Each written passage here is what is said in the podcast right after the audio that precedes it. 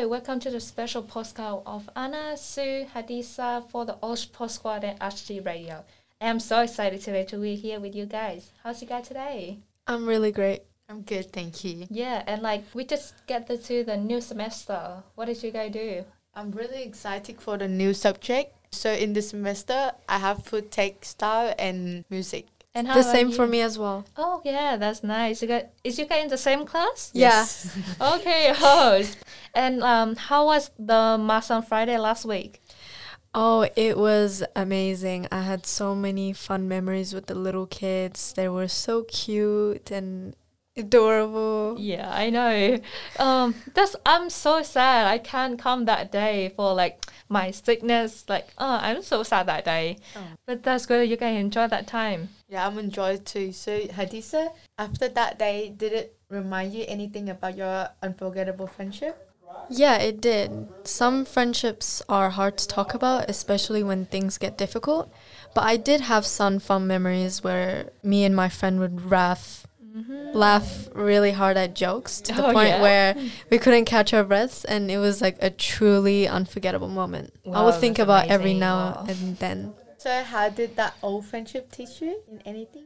It taught me that life is too short to waste on things that don't make you feel great, and I learned to be more true to myself and know if I'm happy or confident in a relationship.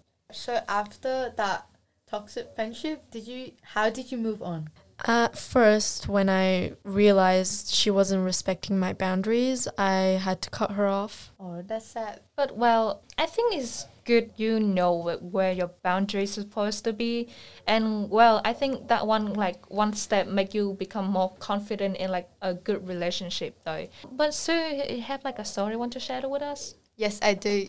So, I have an old friendship with my friend, and her name is Hoa, and she's Vietnamese. So we used to be really friends with each other. We played together since we were kids. And she helped me a lot in study and daily life as well. Just figure and shadow. We always be next to each other. And in study, she contributed a lot in my learning as well. So she and me were invited to go on a science competition. And wow, yeah, beyond that, we won an award, which we didn't expect that. And I feel really appreciate about that after what she done to me. Yeah, so you guys said you have a science competition. Did you set any goal at all when the teacher or people said you guys want to come there? Not at all. Not quite, yeah? Yeah, because we have the request to go on that competition just a day before it, and we didn't have time to prepare or write anything. So yeah. Do you get really nervous while in that competition? Really nervous because we are the youngest one in that competition. So yeah. Whoa! Then you must be so good at it then. Yes. And you said that you feel really appreciated for her. Why? She done she helped me a lot in study, which is amazing. Yeah. Yeah. So in study, she spot what I'm good at and what I'm have of what potential in what subject I have. Building each other up. Yeah. Yeah. Yeah. It's a great buddy, isn't it? Yeah. She just helped me a lot in everything. Yeah. Study buddies. Buddies. Oh yeah, Anna. I heard you were a table tennis player and you've been in a competition before. Can you tell me more about that? Well, so in grade 4, I've joined a table tennis club of my school and some other school. And I was first got really nervous, but then I know people in there, and especially that guy from the club, and he helped me a lot. Well, I mean, we used to hate each other so much, but then I started feel comfortable with him, and he's so good. Then we got to that competition. I won, obviously, and I got a gold, and he had a silver, which made me so happy back at the time. I know that's really mean, but yeah. But then he got a bit sad, but we just help each other out and give the other one motivation to move on. And yeah, I think it's so good, and it's helped me grow in the loss as well. Ooh, guys, so what made your friendship strong and sustainable?